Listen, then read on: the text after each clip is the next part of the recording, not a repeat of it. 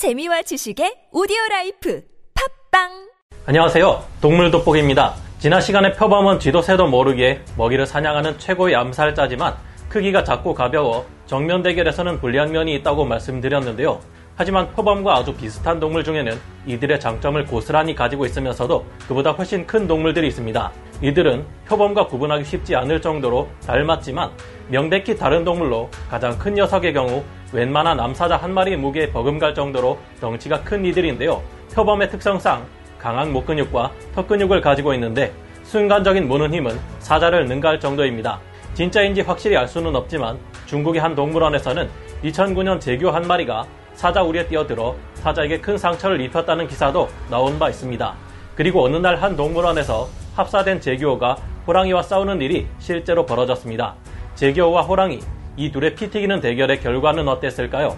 아메리카 호랑이라 불리는 재규어와 진짜 호랑이 중 더 강한 것은 누구이며 둘의 관계는 실제로 어떠할까요? 지금부터 알아보겠습니다. 전문가는 아니지만 해당 분야의 정보를 조사 정리했습니다. 본의 아니게 틀린 부분이 있을 수 있다는 점 양해해 주시면 감사하겠습니다. 재규어는 세 번째로 큰 고양이과 동물입니다.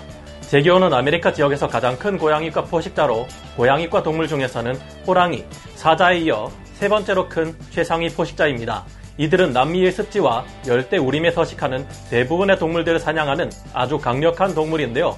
제규어는 표범에 비하면 확연히 크다는 것을 알 수 있는데 평균적인 몸 길이부터 표범을 능가하는 것은 물론 체구 또한 더 큽니다. 표범들 중에는 공인된 세계 최대 기록조차 96kg에 머무는 반면 제규어는 100kg 이상 나가는 개체들이 적지 않으며 현재 기록된 최대 개체의 경우 무게가 무려 158kg에 이를 정도인데요. 이 정도면 보통 150kg 정도의 체급을 가진 암사자들과도 맞먹는 체급이라 볼 수 있습니다. 일반적으로 알려진 제규어의 몸무게는 평균적으로 50kg에서 96kg 정도이며 암컷보다 수컷이 더 큰 편입니다. 제규어는 사자보다 작지만 쉽게 볼 수 없는 강력한 맹수인데요. 자연에서는 만날 일이 없지만 중국의 한 동물원에서 제규어 한 마리가 사자 우리에 뛰어들었고 사자에게 큰 부상을 입혔다는 기사가 2009년에 난 적도 있습니다. 이 기사가 사실이 아니라는 주장도 있어 확실치는 않지만 2004년 12월 30일에 한 관광객이 동물원에서 제규어의 울음소리를 듣고 달아나는 숫사자의 모습을 찍어 올린 동영상이 화제가 되었던 적도 있습니다. 이것 또한 일반적인 경우라 할 수 없는 한 가지 예일 뿐이지만 어쨌든 제규어가 사자나 호랑이보다 작다고 해서 우습게 볼 수는 없는 것 같은데요. 제규어는 강력한 무기들을 가지고 있습니다. 제규어는 단지 덩치만 표범보다 큰 것이 아니라 그들의 장점을 똑같이 가지고 있습니다. 제규어는 표범만큼은 아니지만 나무를 잘 타며 호랑이와 마찬가지로 물을 꺼리지 않는 고양이과 동물이기에 물에 적극적으로 뛰어들어 먹이를 사냥하는데요. 브라질의 판타날 습지에서 관찰되는 미기라는 이름의 제규어는 악어를 뒤에서 기습하고 머리 뒤쪽을 물어 단숨에 사냥하는데요. 강한 턱 근육과 목 근육을 가지고 있어서 악어의 뒷목을 물고 들어 올리자 악어도 저항할 방법이 없습니다. 제규어의 치악력 자체는 호랑이와 사자에 비해 조금 약한 정도로 고양이과 동물 중 3위에 머무르고 있지만 크기에 비해서 더 힘이 더 강한 것은 제규어입니다.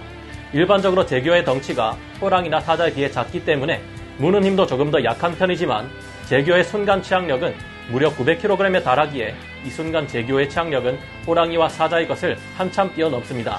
100kg이 채 안 되는 제규어 한 마리가 360kg짜리 황소 사체를 7.6m나 끌고 갈 수 있으며 가장 두꺼운 뼈조차 제규어는 물어서 쪼갤 수 있는 수준이라고 하는데요. 믹은 오른쪽 눈이 실명되어 왼쪽밖에 보지 못하는 제규어이지만 여러 차례 악어를 사냥하는 모습이 확인되었다는 것으로 제규어의 위력을 확인할 수 있습니다. 제규어의 턱힘이 강한 이유는 다른 고양이과 동물들과는 다른 이들만의 독특한 사냥법 때문인데요. 제규어들은 사자처럼 경동맥을 무는 것이 아니라 송곳니로 관자놀이 뼈를 으스러뜨리는 방식으로 사냥하기 때문입니다. 강한 턱힘 덕분에 이들은 바다 거북과 같은 거북류를 으적으적 부숴서 잡아먹기도 하는데요. 장수 거북을 비롯한 다섯 종의 바다 거북을 포식한 사례가 보고되어 있는데 제규어처럼 거북을 적극적으로 포식하는 고양이과 동물은 없는 것으로 알려져 있습니다. 조사에 따르면 남부 판타날 지역의 제규어들은 가축으로 길러지는 소와 야생화된 가축 돼지를 비롯 갈기 늑대와 개잡이 여우 등의 다양한 동물을 잡아먹는 것으로 확인되었습니다.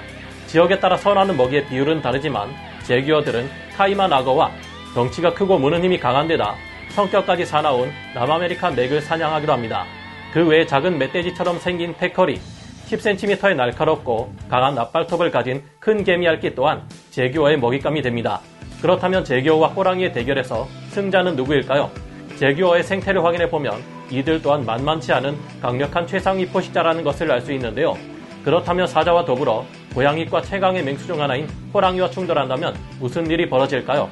한 동물원에서 벵골 호랑이와 제규어를 합사시키는 시도를 한 적이 있었는데요. 놀랍게도 문을 열어주자마자 덩치가 더 작은 제규어가 먼저 벵골 호랑이에게 덤벼들었습니다. 하지만 둘 모두 처음 보는 동물을 보고 경계심을 풀지 않은 채 서로에게서 멀찍이 떨어져 있으며 제규어는 이 낯선 곳을 벗어나고 싶어하는 듯 보입니다. 하지만 호랑이에게 호기심이 생기기 시작한 것인지 호랑이는 조금씩 다가오고 제규어도 다시 호랑이에게 달려드는데요. 둘 모두 똑같이 몸을 일으켜 세우고 두 앞발을 이용한 난타전이 시작됩니다. 제규어가 빠르게 공격해보지만 체급의 차이 때문인지 쉽게 밀려나고 마는데요. 벵골 호랑이의 무게는 평균적으로도 수컷이 190kg, 암컷은 130kg에 이르며 북부 일대에서는 수컷 평균 체중이 230kg에 육박합니다. 그런 만큼 호랑이의 체중이 실린 공격은 제대로 맞으면 커다란 황소조차도 한 방에 뇌진탕에 걸려 쓰러질 정도로 무시무시한 위력을 자랑하는데요. 그리고 두 송곳니가 목에 꽂히는 날에는 1톤이 넘는 인도 들소라에도 꼼짝없이 저승행입니다. 제규어가 아무리 강하고 영리한 동물이라 해도 인간처럼 무기를 사용하지 않는 한 체급의 차이를 극복하기는 어려워 보이는데요. 밀려난 제규어는 다시 덤벼들어 몇 번의 난타전을 더 주고받지만 탐색전에 가까운 몇 차례 공격 끝에 숨을 헐떡이며 뒤로 물러납니다. 호랑이는 여기까지가 내 영역이니 들어오지 말라는 듯 목욕탕 앞을 어슬렁거리고 있는데요. 제규어는 호랑이가 다가올 때마다 공격받는다 생각한 것인지 사납게 뛰어나오며 호랑이가 들어간 목욕탕으로 몰아내기도 하지만 반대로 호랑이가 치고 나오자 어쩔 수 없이 계속 물러납니다. 둘은 서로를 경계하며 보이지 않는 심리전을 계속하다가 사육사가 각자 고기를 쥐어주자 그제서야 조금 진정하는 듯 보입니다. 아무리 제교가 강력한 맹수라고 하지만 호랑이와 제교의 체급 차이를 극복하기는 어려워 보입니다. 동물원에서 호랑이 우리에 들어간 제규어는 한시라도 빨리 그곳을 탈출하고 싶어 하는 듯 보였는데 그 직후엔 어찌 되었는지 찾아낼 수 없었는데요. 무엇 때문에 합사가 이뤄진 것인지는 정확히 알기 어렵지만 제규어와 호랑이 모두 스트레스 받지 않도록 이후 제규어를 자신만의 우리로 돌려보내 주었으면 좋겠다는 생각이 듭니다. 호랑이와 제규어는 실제 야생에서는 만날 일이 없기에 이런 사례를 들어 둘의 힘을 비교해 보여드렸지만 앞으로 이런 무리한 합사는 이루어지지 않는 것이 좋을 듯 합니다. 호랑이와 제규어 모두 가벼운 탐색전과 신경전만 했으니 다행이지 호랑이가 크게 화를 내며 전력을 다해 덤볐다면 제규어는 살아남지 못했을 테니까요. 아무르 표범과 마찬가지로 제규어 또한 심각한 멸종 위기에 처해 있는 동물입니다. 미국에 정말 소수의 제규어가 살고 있지만 우루과이, 엘살바도르, 그리고 다른 여러 국가에서는 아름다운 털가죽을 노리는 밀렵꾼들의 사냥과 터식지 파괴로 인해 갈수록 수가 줄어들고 있는 상태인데요.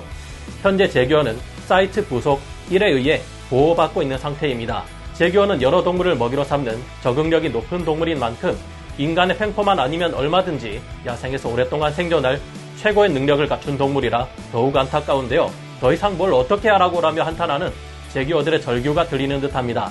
아무르 표범과 제규어 두 아름다운 고양이과 동물이 이 마지막 위기를 버텨내고 반드시 살아남아 우리 후손들도 이 동물을 실제로 볼 기회가 있었으면 하네요.